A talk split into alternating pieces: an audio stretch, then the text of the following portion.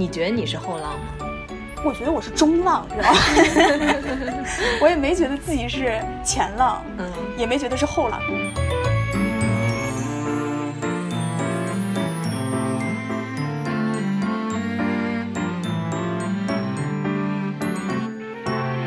二十二三或者二十四五这种，刚离开学校，呃，非博士啊，我说刚离开学校工作啊，你不用照顾我的心理感受，我 感觉你好像很在意我还没有毕业这件事。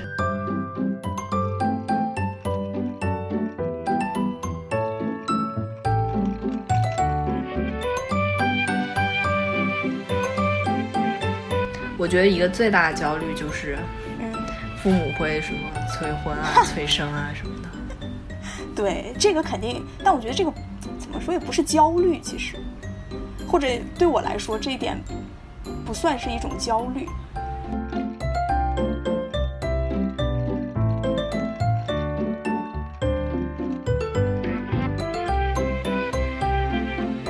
就是因为我发现我这个眼睛下面长了一道眼纹儿，啊，然后我当时我就买了好多瓶眼霜，然后回来擦。对对对，但是现在哈、后来我发现我的那个眼纹再也没有消失过，但是也再也没有新增过。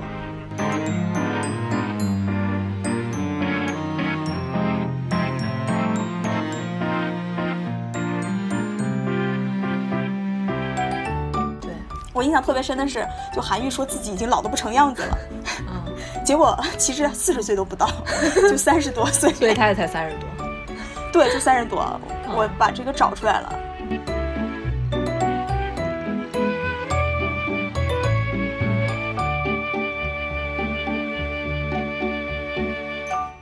Hello，大家好，欢迎收听。等一下，嘴瓢了。好了，重新。Hello，大家好，欢迎收听本期的三人成虎，我是花青。大家好，我是杂艺。嗯，今天继续是我们两个，对啊，请不来嘉宾了。嗯，对，但是我们我觉得这期话题还是挺有意思的。对，主要是我不是五月份过生日嘛，嗯。过完以后我就真的有好有一礼拜吧，我感觉我就陷入到这个焦虑当中，嗯。因为想到自己二字开头的生日实在是不多了，嗯，但起码还有呀。还有一个，我真的要好好珍惜了。啊，嗯，对，然后正好今年五四青年节的时候，B 站不是还发了一个那个宣传片嘛，《后浪》，对。其实也是引发了不小的讨论。你朋友圈有人转吗？有有人转，其实转的人还不少呢，虽然不至于刷屏，但是也有不少人在转了。嗯，我朋友圈感觉就是有一个人转，然后剩下的人好像都挺不满的对这个片子。嗯，对，它其实持续了两天，就当天的时候有一些人在转，第二天就有一些人在转在，就是 不满的 对对这种文章。嗯，你当时看了是什么感受？我看了以后，我感觉他在拍零零后的马屁，就是我不太懂他嗯为什么要这样做。我觉得，然后看了以后觉得也没什么感觉吧。我觉得至于吗？就为什么网友都这么激动啊？不就是一个广告片吗？我感觉也没什么，也不是一个什么打到我心上的一个演讲。嗯我就是这种无感吧，但是看的时候，默默的想着自己已经是前浪了，就是我，我感觉我不是他说的后浪，这是我的感觉。嗯嗯，就是你是被拍在沙滩上的前浪。对啊，我还挺愤怒的。我当时看的时候就觉得有些台词非常的尴尬，真的，我我找到了啊，就念一段，就就这段，我觉得特别尬。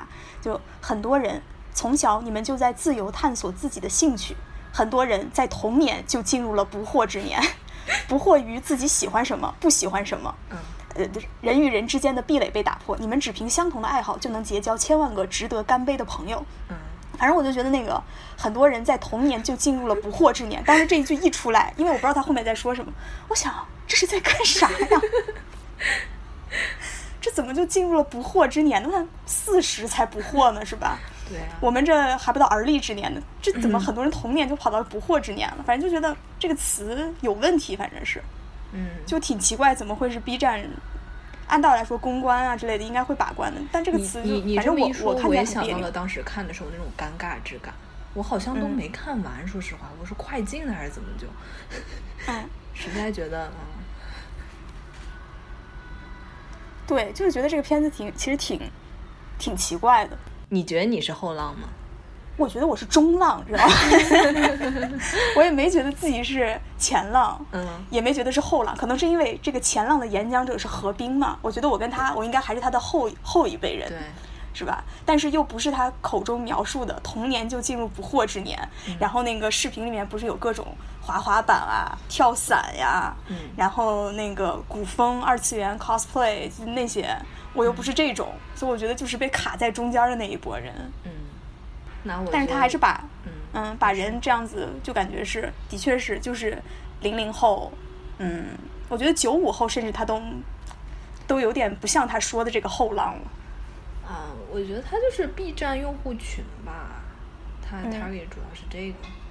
嗯，但是 B 站用户群应该按道来说是九五后为主，就他所谓 Z 时代就九五后。嗯，九五后应该肯定还是包括的吧。嗯，因为我觉得就是职场上，就现在工作当中也接触到了很多九五后，就九五后也已经是职场老油条，呃，不至于老油条，就是已经不是职场萌新了，其实。哦。萌新感觉这个词也很新哎，萌新，新吗？我我怎么觉得是大学时候就有了这个词儿？嗯，哎呀，好吧，anyway，嗯，就是感觉自己快三十了，还挺焦虑的。嗯，你焦虑啥？我就觉得你有啥焦虑的？当然，你可能学业还没有结束。我就是对这个数字焦虑。可是这个数字代表了什么呢？肯定是因为这个数字背后有它的意义。你你是为了数字背后的这个东西而焦虑的呀？我我觉得是从小时候对于三十多岁的一种感觉，就是三十多岁是一种中年人啊。嗯，就是你不会觉得三十多岁的人年轻的。嗯，就是你感觉那些青春、那些飞扬的岁月已经与你无关。你觉得从什么时候，从哪个年龄段开始，这个青春飞扬的岁月就跟这个年龄无关了？呃，三十吧。那你的值 值还挺大的，我觉得。你你现在已经觉得跟你你不是青春了吗？我觉得就是不是就是你你自己就小的时候觉得多大年龄很大了吗？就是给我的感觉，可能二十二十四五、二十五六。我就会觉得这个年龄已经不小了，是是是，小时候是有这种感觉吧？但是怎么说，我这两年才接受自己是二十五岁多的这个人，我现在才慢慢调整心理到我是二十五加这么一个年龄态状态。没想到我这要马上就要三十加，所以我这又得调整，我就有点不能适应。呃，你这么一说，我我是想起来我，嗯，就是我印象特别深刻，我大学刚入学的时候，那时候不是十八岁嘛。然后，呃，我就是到处打探，因为我不是从小就喜欢生物嘛，然后我就到处打探这个生物学的这个以后要是想留在这个领域里，我要怎么去读这个博士啊，什么就各种这个职业道路哈。然后经过我的打探之后，我就发现必须要读一个博士。然后我就印印象非常深刻，我当时十八岁的时候，那个天气还有点炎热，我就躺在那个上铺，就盯着天花板算。说我二十二岁大学毕业，我读完博士应该是二十七岁。我想，二十七了，我都，我觉得我当时就真的我 是花了一段时间去接受这件事情。就我当时想象中的二十七岁已经是，就是一个很老的年龄了。就是我我我真的是说服了我自己，才接受了我要去读博士这件事。嗯。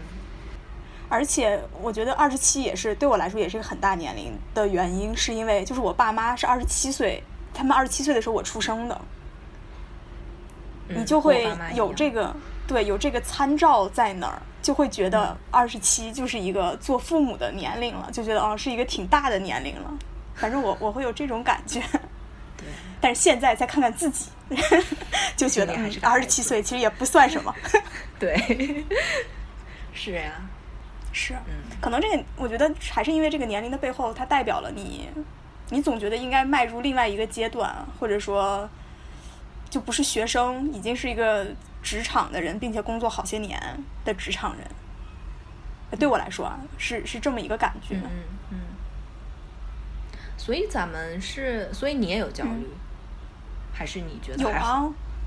我觉得是有的，是有的。嗯嗯。那那你觉得为什么呢？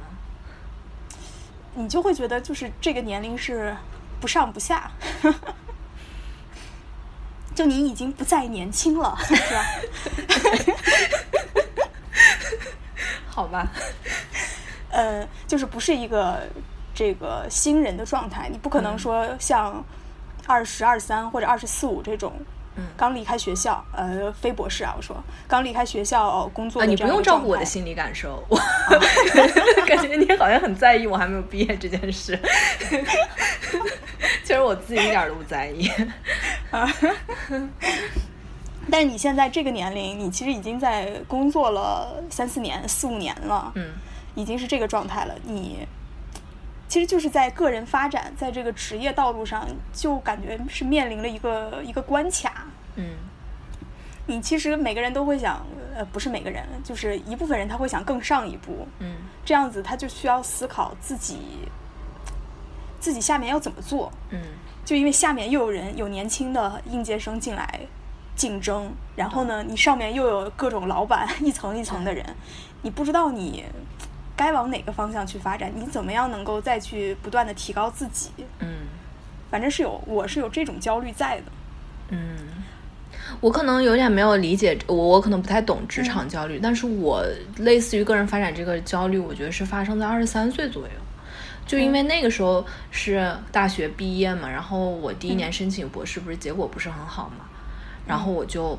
呃，就是读硕士，然后读硕士的时候我就申请，但是在那一年之内，我觉得我面临的焦虑，哦，其实这个焦虑大概从大三开始就有，因为大三时候就要准备申请，然后，但是当时其实我能够预见到自己，呃，就是状态可能不是特别好，所以我从大三，也就是应该是二十一岁到二十三岁这个状态，我觉得我是极其焦虑，嗯，但是我现在已经过了那个状态。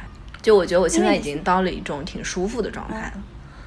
我觉得是因为你已经迈过了这个重重障碍，现在起码是在一条这个看得见方向的一条科研的道路上了。对，没错，我觉得虽然后面可能还有，嗯，虽然后面可能还有博后或者说教职这各种的困难、有难度的事情要做，但是你已经在这个路上了，就是你已经选择了方向。没错，而且。嗯，在那个年龄的时候，其实我更加没有办法接受自己处于相对停滞的一个状态，就是，就是，但是你现在再过五年之后，你可能会觉得我稍微慢一点，又又怎么样呢？就是假设，嗯，我比如说找博后或者找工作，可能我有那么半年比较就是处于这种一种转换状态时候，我不会觉得很焦虑，就是我我会觉得这是很自然的，而且。就会觉得最后一定都会都会有结果，只不过是你中间要经过这样一个过程而已。就感觉现在心智可能更能驾驭那样相对动荡的这种人生状态。嗯，那蛮好的。我觉得我就是没有特别，其实还是没有特别明确的一个方向。嗯，所以才会有这种焦虑。所以不知道你要做什么。嗯，你说。你现在是会，比如说面前有几条路，你会选吗？不，就是面前你不知道有哪些路，是你你自己要去探索。呃，对，要去开创一个路，就是这种感觉。嗯，就并不是说现在有一二三条路放在这儿，你可以选择比较一下。现在就是没有路，你得去选择你要去哪一个方向。嗯，就可能有一百八十度，一度一个方向，你不知道要去哪个方向。嗯，所以会有这样的一种焦虑感，尤其是怕。怎么说？怕选错？那嗯，除了这个呢，就是比如说，我觉得一个最大的焦虑就是，嗯，父母会什么催婚啊、催生啊什么的。对，这个肯定。但我觉得这个怎么说也不是焦虑，其实，或者对我来说，这一点不算是一种焦虑。那你就是有一些人，他可能有些人他可能从就是内心他就觉得。我这快三十了，我得赶紧找个男朋友、女朋友，赶紧结婚，怎么样？嗯。但我的内心其实没有不是发自内心的觉得很着急，就不会太以三十岁作为一个分界线。那你这个心态相当平和呀。但是你爸妈会不这么觉得呀？哎，你这么想是因为你身边的人，比如说会有三十多岁然后都不结婚。嗯，对，我觉得这个是是有关系。就你周边的人，你没有觉得非常就是关系亲近的一些同事啊、朋友呀，他们没有那么着急。嗯。但就有的同事，他就说以前在我们一个小圈子里，觉得大家好像都不急。但是他跳出了我们这个小圈子，去另外一个公司工作了，去另外一个城市了，他就发现周围的女生都非常的努力 这说大家都首先这个积极的，嗯，改造自己是吧？无论是从外形啊，从内在啊，就是各种，比如说一种是各种瑜伽运动啊，首先这个各种减肥塑形啊，让这个外在更好看，甚至做医美，然后化妆打扮，就让自己看起来更耀眼。另外一方面还会学习各种。嗯，比如说画画呀、插花呀、艺术呀，就是提高自己的这种气质和修养。然后呢，还会积极主动的去认识一些新的男生，就开拓自己的社交圈，而且非常积极主动的和男生去联系、沟通、交流。嗯，他说以前的确没有，以前在我们那个小圈子里面，大家都非常的随意。嗯，对，这个跟氛围太有关系。嗯，是的，是的。就是那个氛围没有让你觉得紧张，没有这种紧张感。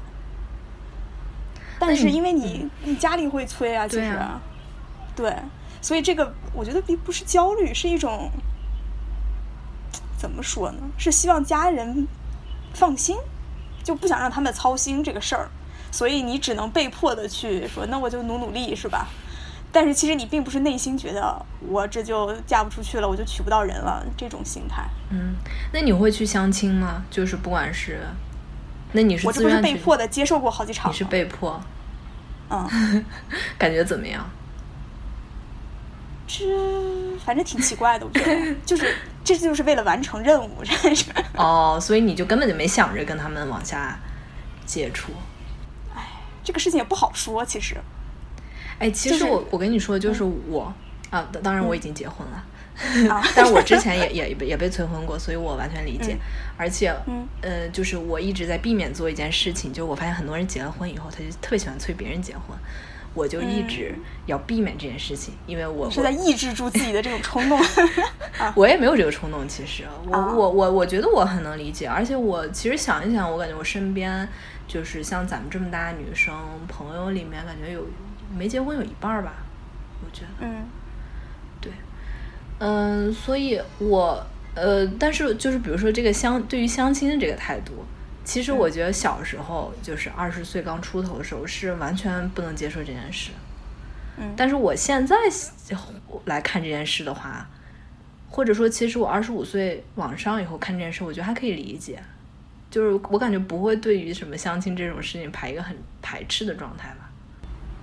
哎，一说这个，我想起来，正好昨天有看那个十三幺有一期，就是跟那个一个人类学家项彪，啊，也是北大北大社会学系毕业的，九零年还是什么，反正跟项彪一个对话，对，然后就说起来，呃，就说相亲这个事情，他们就觉得非常的诡异，就非常奇怪，说居然现在的年轻人没有这种能力，依靠自己和你周围的人和附近。构建一种关系，然后建立一种关系，反而要靠父母给你硬塞过来一个人，然后去发展一段关系。他们觉得非常的奇怪，然后觉得可能是因为现代社会附近这个存在慢慢的淡化消失了，就是人们已经没有附近的感觉了。你一切都在网上，你直接叫外卖，你直接呃去买就电商购物怎么样？就是你已经没有这种。人与人之间，或者人与社群之间，这种非常附近，嗯，距离很近的这种关系的建立和发展，嗯，提到了这个。但我觉得，其实父母那一代经人介绍的也很多。嗯，是的。嗯，而且大家好像会觉得是很很自然。嗯，对。所以，对我觉得催婚这个事儿，当时我想就是一定要顶住这第一波压力，因为如果你一旦沦陷了，后面紧接着就是催生，然后催二胎，啊，对对对，这一系列的这个呃，这个催催啊，就就像多米诺骨牌一样向你身上砸过来，所以我就一定要挡住，尽可能的挡住第一波。嗯，之前有看到一张图片，就是有那个那个那个决策树那种二叉分叉的那个，嗯。就是有男朋友没男朋友，然后 有的话就是催婚，然后结了婚之后就是催那个生孩子，对。然后一个孩子就是催第二个孩子，第二个。然后有孩子之后就是让孩子来表演节目，我没想到这个太可怕了，让表让孩子表演才艺。天哪，我当时看特别搞笑，觉得非常的写实。这个太真实了。对，我感觉我自己小时候表演节目那个那个噩梦的感还没有过去。哎，但其实我挺喜欢表演节目的，什么讲个故事啊，唱个歌呀，还有那种走一个 T 台。我记得小的时候，嗯，看来你没啥印象。我我知道有小孩会干这种事儿。对，包括背一首诗、朗诵，嗯就这种。对，嗯你说那些女孩就会减肥啊什么的，啊，对，是就是你会觉得自己比以前更难瘦下去了吗？没有，因为我 我就从来没减过呀，主要是哎，你保持的太好了。因为我就很少去称自己的体重。嗯，所以我就根本不知道我这个这些年体重有什么变化，嗯就觉得好像一直没有变一样，反正心里是有这种感觉在的。你这是个题外话是吧？对我不是，就是说是就是你会觉得自己老了吗？就是身体上哦你会觉得你老你会觉得自己体力不如从前了吗？因为按理说咱们这个年龄已经过了运动员最佳年龄了，运动员到咱们这个嗯年龄都得退役了。嗯，哎这一点其实有感觉是在那个大学的时候，十二分钟跑，啊，你们有有测十二分钟吗？嗯，没印象了。嗯，就相当于是，对，就是体测项目，嗯十二分钟的时间，你绕着那个四百米一圈儿的操场跑，然后女生的话跑六圈是满分，嗯之后四圈半是及格。嗯当时我们是大一大二测了四次，就相当于被分配到这四个年呃四四个成绩被分配到四年，嗯嗯反正他就相当于大一大二把你四年的这个十二分钟跑全给你测完。嗯特别明显的就是越跑越差这个成绩。就是第一次跑的时候，我应该还能跑个五圈儿吧，五圈儿多呢，还能。嗯到最后就是四圈半的水平，就刚好及格这个水平。嗯，我室友也是，室友他之前是六圈儿之后还有富余，就非常轻松。嗯对，但是到了最后一年，可能也就是五圈儿，将将五圈儿这样一个水平。嗯但当时不会觉得是自己老了，是觉得是上了大学缺乏锻炼。身体变差。对对对，是这种感觉。嗯你说现在对自己身体变化的这种感觉，其实不太明显，我觉得。嗯我觉得不太明显。我跟你说，我二十五岁的时候特别焦虑，就是因为我嗯发现我这个眼睛下面长了一道眼纹儿。啊，你跟然后我当时我就买了好多瓶眼霜，然后回来擦。对对对，但是现在哈、后来我发现我的那个眼纹再也没有消失过，但是也再也没有新增过，嗯，就是好像就是那突然来了一道，然后就没什么变化了。哦，但是我是因为你后来啊、啊，不不是我我，而且我、啊我这就隔离在家以后，不是很少用护肤品嘛？我发现护嗯肤品没什么用，就是 我觉得这东西没有太大用处啊。但是我最近又觉得自己脸哈有点往下耷拉，就是感觉这二十八年的重力确实已经有效果了。啊？你怎么能会感觉到脸往下耷了呢？就我感觉我这个是法令纹什么感觉稍微有点加深的感觉。这是笑多的缘故，我觉得也是。哎，我我记得，我记得你之前跟我说过，我不是那会儿就不怎么用眼霜，我应该反正脸就各种都不抹嘛。嗯然后你当时不是说嘛，说青春只有一次，脸只有一张。我记得是你跟我讲的。然后自从你说了之后，我就还是即使不抹脸，眼霜我肯定会用，嗯。因为我觉得不是眼睛也不算小、是吧？对对，然后又经常笑，嗯。成天在笑，所以眼霜我是肯定会用的。可是也就只是坚持去用了一下，而且我可能不是特别仔细的去观察自己身体的变化，比如什么嗯。细纹、皱纹，就这种，嗯。嗯，看的不多，所以自己也没感觉到好像有。嗯，这是好事儿呀，说明咱们还 还年轻。对，其实一直我就觉得，怎么说，护肤品也不是一个智商税的东西，就毕竟还是有用的。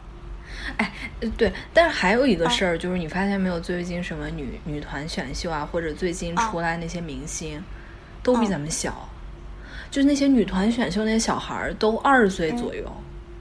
对，人家都是年轻的那种实习生，都没有咱们这么大的二十八这种都没有。当然没有，这种谁还要呀？就是因为咱们长得丑了吗？还是因为跳不不是，是因为已经人家肯定是要从年轻里面选苗子的。你这个就我们这个年龄已经是一个，就是放到影视行业，应该就已经是一个有一定经验的这个，就相当于职场非职场萌新的状态。嗯，你不要说影演，就是影视圈啊，就正常的工作，一般大学毕业就二十二岁啊。嗯，二十二岁你就按道来说就该出道了。对你这么说的倒是是有道理哈，因为他们选的是训练生嘛，对吧？对，就是刚出道那种。嗯这我稍微可以理解一点。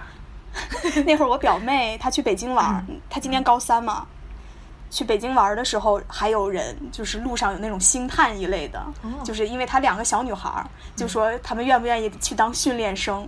你想，就不到十八岁，就都是十六七岁的那种。然后他们还去参观了一下那个公司，我想胆儿真大，这还敢跟着去，也不怕被拐卖了。反正就去参观了那个公司，说公司里面就全都是他们这么这么大年龄的男孩女孩。嗯。就是公司找的就是这些人，但说明那些星探一眼就可以看出别人的年龄。我觉得十六七岁你一眼就能看出来吧？就咱俩这走在街上会觉得是十六七吗？那不可能呀，确实，是吧？虽然能看出来可能就二十多或者三十多，现在人们可能三十多岁了，看着也像二十多，尤其在打扮一下或者注重保养。但是你再怎么样，你也不可能看出来是十几岁的那个样子。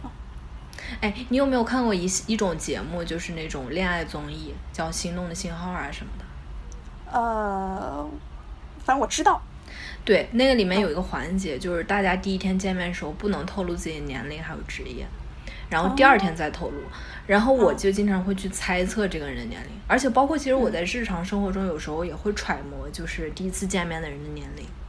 嗯，我觉得是能从说话上面听出来的。就是这个人的言谈，各种就是我感觉就是二十五岁往上的人是能听出来的，是比较成熟还是比较油滑？嗯，我愿意用成熟这个词 吧，就是感觉会，嗯，尤其在跟别人交流的时候，可能会就是就是你来我往的这个言语之间，感觉他会更加包容对方啊，然后会更加温柔的感觉，我是有这种感觉，嗯。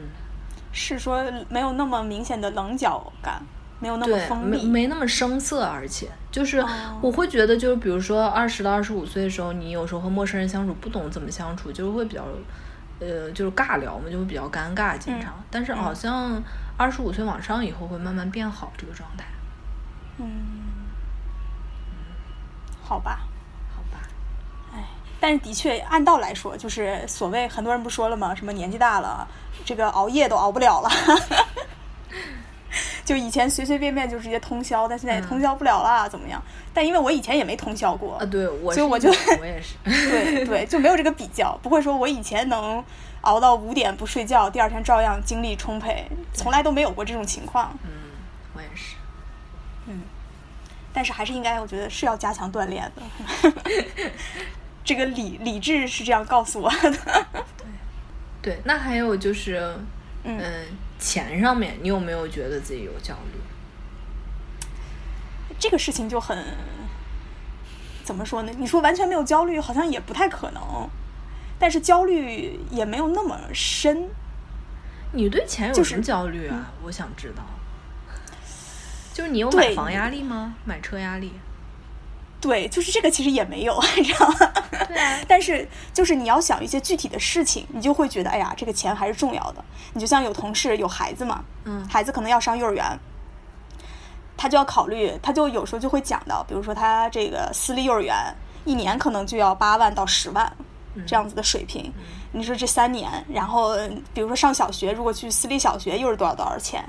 就是你把这个东西具体到生活的细节的时候，你就会觉得钱还是有必要的，就是不不叫钱是有必要，就是是一定基础的，就是经济基础还是需要的。嗯，你是去需要用钱解决这些问题的。这个时候你就会觉得，哎，钱还是重要的。我感觉我就是这个焦虑感特别弱，所以我就经常就是处于呃发多少就花多少那种状态。嗯，倒是我不是因为说对钱有焦虑才是才花的少，是吧？本身就花的少。你是本来就抠门儿，对。什么叫我是本来欲望就比较低，对吧？是。自己给自己圆。但是因为现在就处于一个人吃饱全家不饿这种状态，嗯，就其实还好。可是你还是会想到。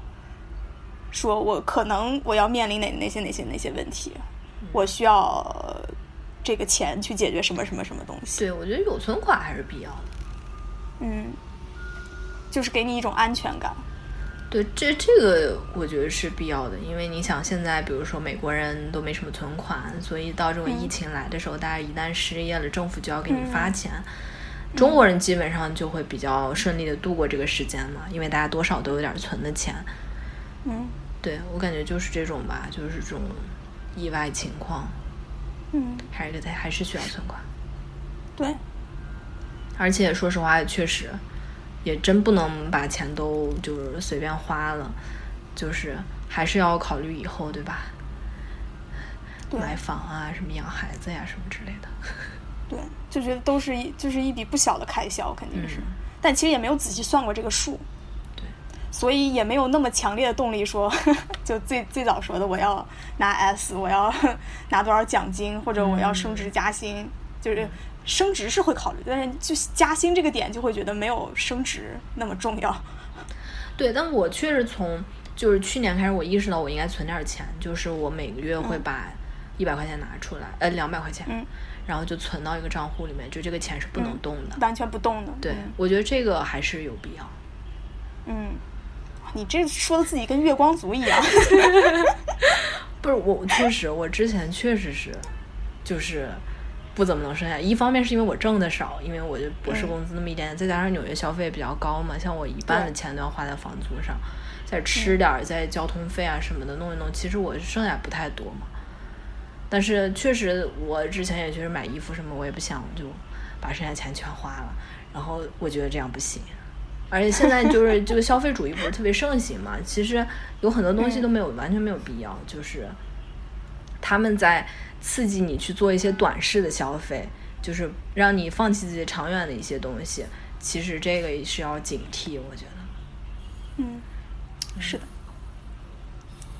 哎，反正钱肯定是必要的，哎，但是好像也不会因为说，因为他有一个特别焦虑的这种感觉，嗯。是，我觉得更大的焦虑还是说个人发展的一种焦虑吧。嗯，因为你希望在这个岁数能够，就是趁着所谓的黄金时期，是吧？因为的确，我觉得生理上的这种变化你是不可不可改变的。嗯，你可能是可以让它变得慢一点，就衰退的慢一些，但是它注定是在衰退的。嗯。所以我觉得是应该在抓紧这段时间，就是还在比如说你的记忆、各种感知、接受能力都还相对比较高的时候，你去吸取更多的知识，然后去去磨练，就是去培养出更多的一些东西，有更多的经验。嗯，我觉得是这个是，就起码对我来说是目前最最算得上是焦虑的一个点。嗯，说了半天，你焦虑啥到底？你就都不焦虑了，听起来是不是？我我就焦虑这个数字啊，还有就是，嗯，对我也你看学术道路你也没啥，嗯，因为我跟你说，就是我们这个行业的话，就是嗯，普遍来说，大家进入职业状态就很晚嘛，就很多人变成千年老博后。你知道你听过“千老”这个词吗？没有，就是千年老博后。博后可以读这么久吗？就是就是，尤其是那个就是中国来的那个博后，比如说他找不到美国的教职，但他也不愿意回中国，他就会不停的在美国这个实验室里面做做这个博后，而且他后面会给他换头衔，会给你换，比如说你现在生成什么呃 research scientist，然后你再生成什么 senior scientist。就会给你不停的换头衔，然后你的工资也会微涨，但是你其实在一个老板手下，你还是一个博后的角色吧。所以就很多人，比如说做个五年八年博后，这很正常。然后再加上像你要是开始做这个教授的话，一般也要到三十五岁吧。然后你再拿到什么 tenure 终身教职，一般都四十多了。就所所以说，其实感觉这个行业大家都比较老嘛，所以 也就 这个，我觉得至少在我身上，这个焦虑就在职业焦虑上面这么重。嗯嗯，其他方面就也还好，对吧？可能就是焦虑，作为我觉得可能作为女性就多了一层焦虑，就是你还得生孩子呀什么的，你就是想着自己的职业如何与你你的个人生活。能够以以某种比较好的节奏去进行吧，就是你总不希望自己，比如说生孩子的时候又不背负着很大的压力，比如说处于一个转折期，你想尽量错开吧。嗯，我觉得我觉得这是一个对。然后去年的时候我记得很清楚，就是我们有次去吃早午餐，就是和另外两个女生，都是我大学同学，她们俩都没男朋友当时。嗯。但是我们三个往那儿一坐，就在讨讨论说，作为一个女博士。我们二十七了，然后我们呃之后的人生该如何平衡生孩子与自己职业发展的这个 这个关系？就是真的，一坐下来你就不自觉去说这些事儿。哦，这也是我觉得之前其实也没想到，但是确实一谈，确实发现这是每个人都会想。哎，你会觉得就是在职场上，就像你这个年龄，比如说如果你现在要跳槽的话，会被问到你是不是要结婚啊，是不是要生孩子？没听说过，没听说过，就是因为，对，就是还好，应该起码就是我知道的一些前同事们啊，怎么样？好像就是他们在去找新的工作的时候，没有被问到这一点。那你们这个行业还是相当不错的，就是性别歧视是很少的感觉。可能也跟岗位有关系，我觉得，嗯，就。不是那种需要怎么说？对，一个是行业关系，另外一个我觉得就是你从事岗位的关系吧，并不是那种真的是纯九九六的。嗯，这种压力挺大的。嗯，是，但的确还好。对，对，另外一个就是，其实我觉得我这个焦虑感比较弱，是因为就是我我不是在美国时间挺长的。嗯，说实话，我感觉在国内的时候，我焦虑比较严重。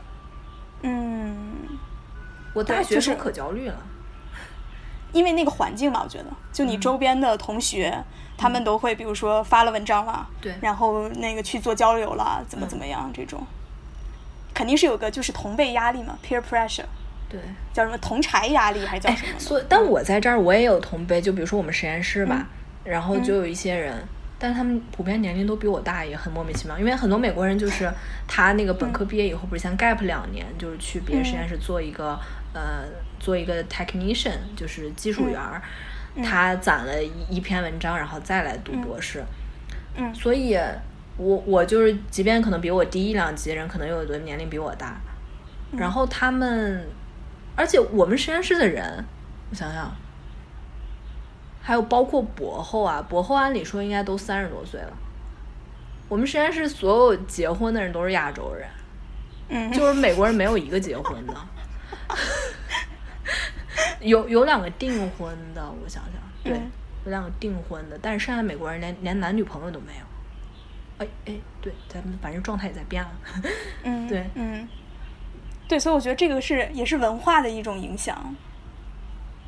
因为我觉得他们的父母不太对他们催婚，所以他们就更没有这种紧迫感。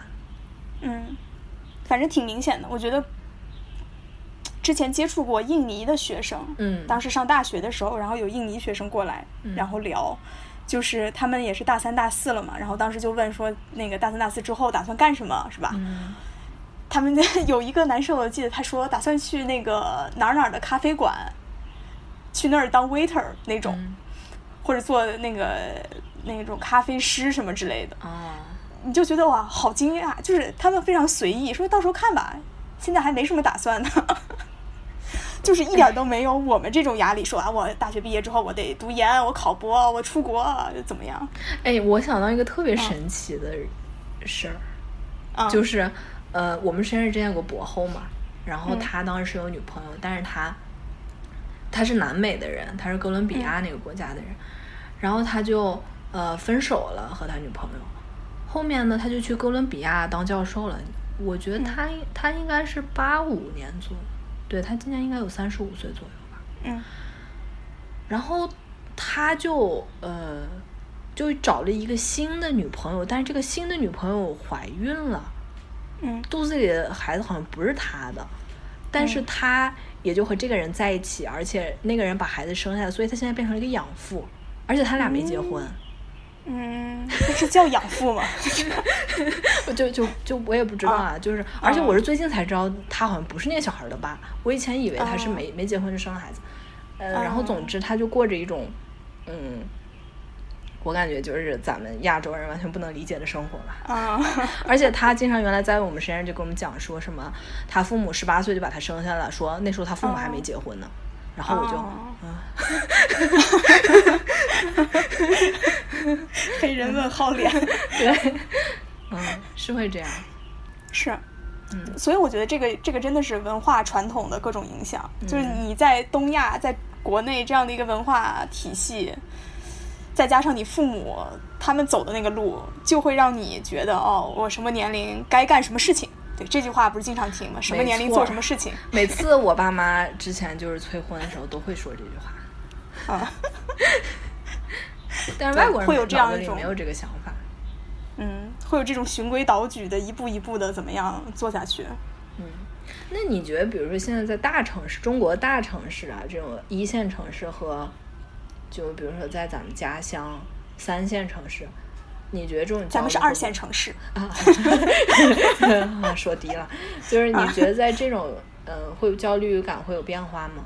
你觉得在一线城市焦虑会严重吗？我觉得会，虽然我其实也不在一线城市。你杭州不是新一线吗？对，新一线一点五线嘛，是吧？那你觉得？我觉得会的。嗯嗯，你就一个是嗯，就这种大的环境。的确有同辈压力，然后包括这个整个城市的节奏都非常快。嗯，你身边的人就在不断的刺激你，虽然你有的时候也不会说受多么大的影响，但是你就会看到、听到很多信息。嗯，你就会觉得，哎呀，我也得怎么样，我怎么怎么怎么，就会有一种对比在，就不可能活得那么通透，那么这个看破红尘的这种感觉。嗯嗯。就是你会觉得跟别人做一样的事情会比较轻松，就这种从众啊，这种随大流会是比较轻松的事情。嗯，我我觉得会是有点，就是比如说二十七八大家都结婚，你也结婚就会很轻松。然后这个时候，我记前两年不是有新闻嘛，而且还是咱们认识的同学的同学，就是二十七岁的时候突然重新高考，就是。二十五岁吧，重新高考进进医学院，然后从本科读起。嗯，就是我觉得就是好像，就是你很难做出这样的选择。你做这样选择，你面临压力是极大的。对，就跟你二十一岁结婚，你可能面临压，就比如说本科我在学校内就结婚了啊，对，这种大家觉得哎呀怎么会结婚呢？然后到二十七八岁你没结婚，哎呀你怎么没结婚呢？对对对，是，大家就是一定要以一致的步调去做这些事情。嗯，是有这种莫名其妙的规范在。对。但是我觉得，就是比如说一线、二线这种，嗯，就是而且生活成本也比较高，可能是，嗯，就会更多有钱的压力，钱的压力就带来了其他各种压力。嗯。但是在相对就是速度没有那么快的城市。哎，不过我觉得这也是我们自己的 YY，也是一个盲知识盲区。你其实你也没在三四线城市或者城镇生活过。我觉得是，如果你在那些城市里，你过着和别人一样的生活，比如说你也在二十六五六六七岁结婚，然后你马上结婚就生了个孩子，然后你马上也生了个二胎，我觉得在这种情况下，你会过得还还比较好，因为所有人生活都是那样的。但如果你在小城市，你跟别人生活一旦不一样了，你那个焦虑感，我觉得压力会更大，是无与伦比的。对，嗯，所以所以你会觉得，比如说一二线反而会更包容一些。对啊，我觉得大城市的好处就是你人和人之间其实距离是更远的。如果你你就想极端情况，就是古代时候在呃不是古代，就是比如说在一个村村庄里面，嗯中国很典型那种村庄的话，其实彼此之间联系是极其紧密的。就是你你你你想吧，你要是不结婚，真一个村儿的人都来催婚。啊，嗯，对吧？对，哎，这个角度是的，嗯，是。而且我觉得，就是不光是这种城市，或者说中国和国外，嗯，这种这种差异、焦虑的差异，嗯，其实古代人，嗯，也有也有他的焦虑在。就是我觉得这个是一个从古至今，有点像是人性的一个东西嘛。嗯，怎么说呢？这个，我不是印象特别深的，就是小时候我们初中还是高中学的那个课文里面。有韩愈有一篇《祭十二郎文》，嗯，这个文章其实它本身是那个祭奠他侄子的，嗯，就是嗯，表达了一种就是说感觉他侄子英年早逝，然后但是自己已经这个垂垂老矣，嗯，可是这个还没有就是居然活得比他侄子长，嗯，反正说了大概这么一个意思吧，主要是表达了一种这个内心的这个悲痛啊、哀悼、怀念呀这种，对。我印象特别深的是，就韩愈说自己已经老的不成样子了，嗯，结果其实四十岁都不到，就三十多岁，所以他也才三十多，对，就三十多。我把这个找出来了，他有一段就写的是：吾年未四十，而视茫茫，而发苍苍，而齿牙动摇。就就是 眼睛也看不清了，对，头发也白了，然后牙也松了。嗯，什么念诸父与诸兄皆康康强而早逝，如吾之衰者，其能久存乎？如不可去，汝不肯来，恐旦暮死，而汝抱无涯之妻也。什么孰谓少者易而长者存？呃，少者末而长者存，强者夭而病者全乎？哎，这段我很背过，哎，就最后那是吧？我们背过，我们背过。我就印象特别深的就是视茫茫发苍苍齿牙动摇，然后其实四十岁都不到。啊，对，现代医学真的要感谢现代医学。哎，而且你觉不觉得这个外貌上会，就是就之前我们不是谈到老了以后，好像感觉外貌会改变，同时你外貌上的那种年轻化会会会反射到你的心里。比如说现在爸妈不是经常染发吗？我觉得染发了以后真的看着好好呀，就是自己自己也感觉年轻，然后你看着他们也觉得他们很年轻。嗯，真的，如果不染发的话，你干嘛揪自己头发？对，其实我现在已经有白头发了。这样吗？你没有？这个也是遗传，我没有。嗯，或者我没仔细看过，也有可能。幸运的你，我我会有那么几根儿，就是有时候会看见。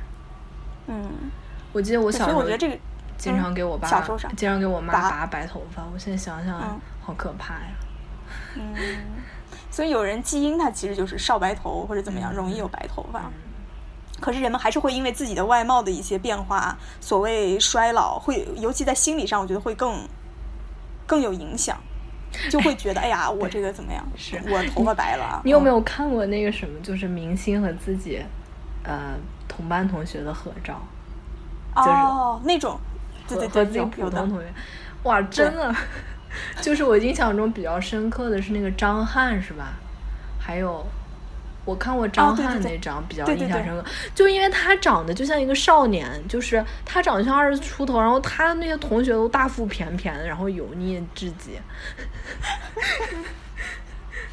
对，是的，嗯。哎呀，所以我们还是要这个锻炼身体啊，是吧？对啊，保持年轻。那最后说说就是。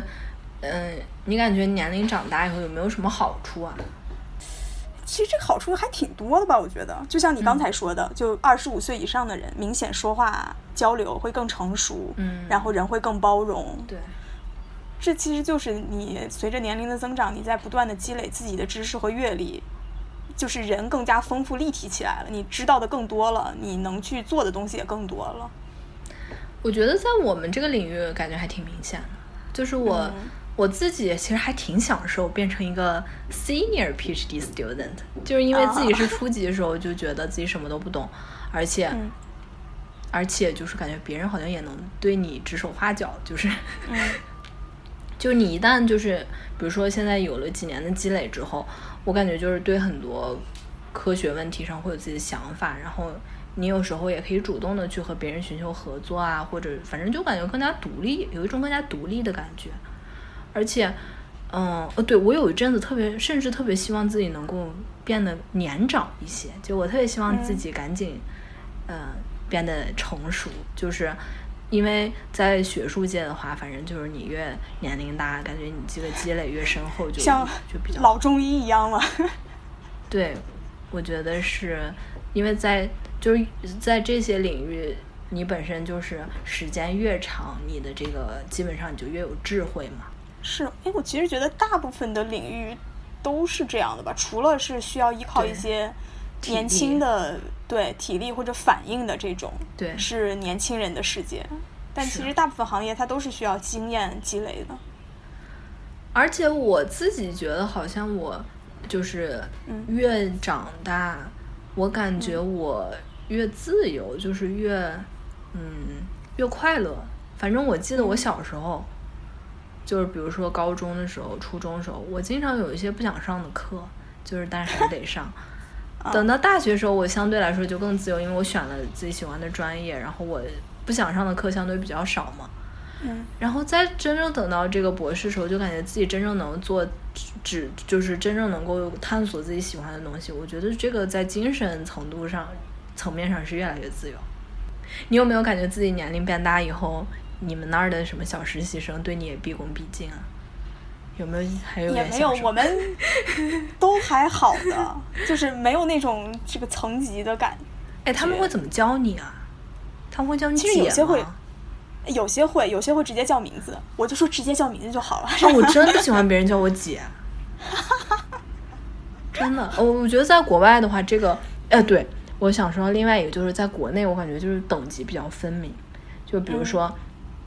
如果在学术界，你就会很师师兄师姐就特别那个明确嘛。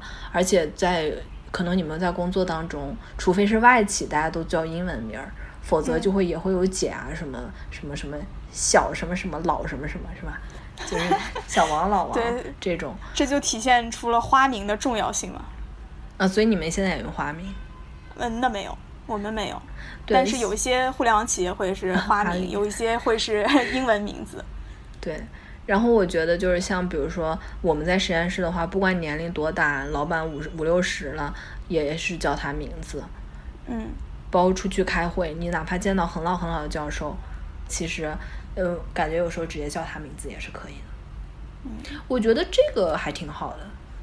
嗯。就感觉大家都很平等。但是要是在我来说，我觉得直接叫人名字特别，我会觉得有点尴尬，就觉得有点自己有些不适。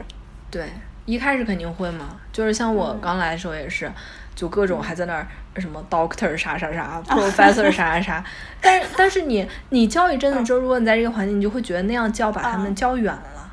嗯，对，尤其是一个实验室的话，就完全没必要了。嗯，体现到了环境的重要性，嗯，环境对人的影响。那你如果能回到十八岁，你愿意回去吗？对，我其实有时候会想这个问题，啊，就是重返十八岁。我我我，对我会想很多，就比如说我如果倒回去，哎，我其实之前还经常想，就是如果我六七十了，我是个什么心态？嗯，我觉得如果我是六七十，我肯定怕的要命，因为感觉自己 对啊，我真的好怕死，我这个人。嗯，我看出来了。对，然后但是我有时候想一想，觉得这真的是一个无解的问题，就是会。觉得自己自然到了那个年龄，也会有那个年龄的想法吧，大概。嗯，是你现在很难预设。对，但是如果你让我现在回到十八岁的话，其实我不太愿意。嗯。就是呃，而而且尤其是我们这个回回倒回去的前提是你不能带着现在的心智回到当时，你肯定仍然是重复那个时候。我是觉得反正已经经历过了，而且说实话，我觉得。十八到二十二岁啊，就是上大学的时候，我还挺焦虑的。我觉得不是我特别快乐的时候，所以我不太想回去。嗯嗯，是，好像那段时间确实听起来就是对你来说不是非常美好的。嗯，你会觉得我也不是很快乐，是吧？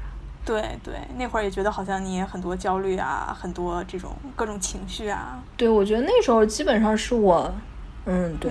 就是很不开心的一段时间，就是就是我，而但我觉得哈，人这个长大有个可怕的地方是，你会倾向于美化过去。美化，嗯，就好像你一想到自己年轻时候觉得好好呀，然后我就想尽力抵制住这种，还是要记得当时所这个是吧，受过的一些冤屈，是这个心理承受受过的一些伤害都要记住。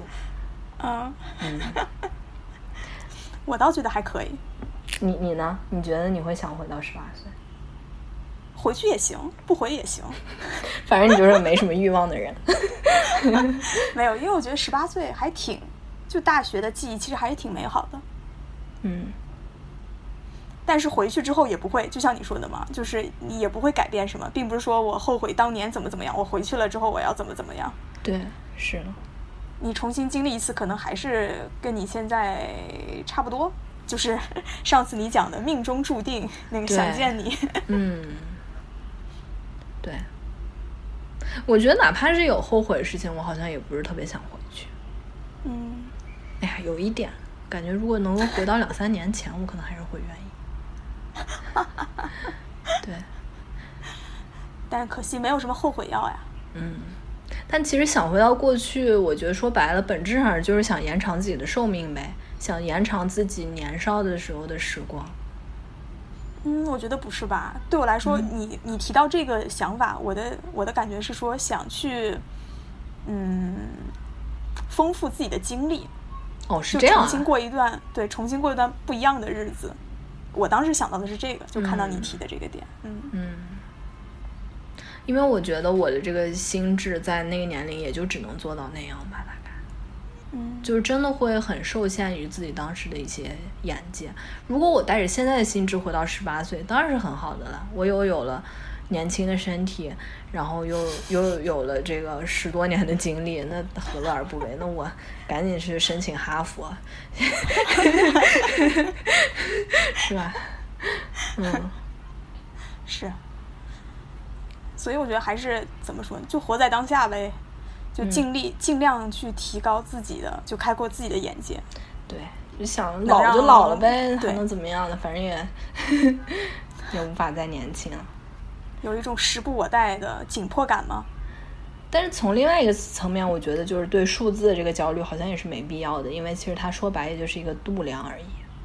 对，嗯，如果没有告诉你，可能比如说说你其实是九五年出生的，对，就是可以自我欺骗，对吧？从今天开始就给自己洗脑，我是九五后。好吧 OK 所以希望我们都这个做好准备，热情的拥抱三十岁。嗯，还有几年，你还可以在心理准备，还可以不断的建设。嗯，对，嗯，好，好，那就这样，这期节目，嗯，好，那就这样吧。嗯，感谢大家的收听，嗯，好嘞，好，拜拜拜。拜清澈的双眼，